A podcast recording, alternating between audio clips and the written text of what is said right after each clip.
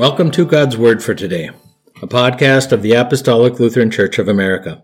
My name is Chuck Bylkas, and I'm the pastor at the Range Apostolic Lutheran Church in South Range, Michigan. This is Tuesday, October 10th, and we're looking forward to the 20th Sunday after Pentecost. Our psalm for today is the very familiar Psalm 23, which is titled A Psalm of David. We read these words in the name of our Good Shepherd, Jesus. The Lord is my shepherd I shall not want. He maketh me to lie down in green pastures. He leadeth me beside the still waters. He restoreth my soul. He leadeth me in the paths of righteousness for his name'sake. Yea, though I walk through the valley of the shadow of death, I will fear no evil, for thou art with me. Thy rod and thy staff, they comfort me. Thou preparest a table before me in the presence of mine enemies. Thou anointest my head with oil. My cup runneth over.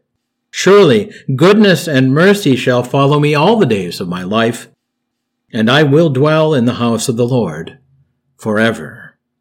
Amen. David is a shepherd, so he knows what shepherds do. He knows that a good shepherd cares for his flock and protects his sheep from harm and danger.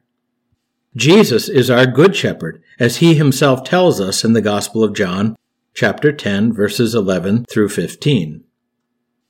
I am the good shepherd. The good shepherd giveth his life for the sheep. But he that is an hireling and not the shepherd, whose own the sheep are not, seeth the wolf coming, and leaveth the sheep, and fleeth. And the wolf catcheth them, and scattereth the sheep. The hireling fleeth because he is an hireling, and careth not for the sheep. I am the good shepherd, and know my sheep, and am known of mine. As the Father knoweth me, even so know I the Father, and I lay down my life for the sheep. Let us pray. Lord God, Heavenly Father, out of your fatherly goodness, you have been mindful of us poor, miserable sinners, and have given your beloved Son to be our shepherd, not only to nourish us by his word, but also to defend us from sin, death, and the devil.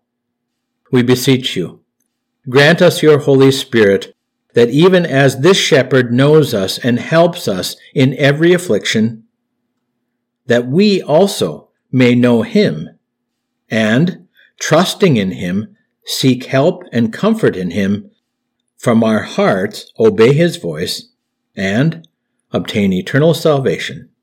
Through the same your beloved Son, Jesus Christ our Lord, who lives and reigns with you and the Holy Spirit, one true God, now and forever. Amen.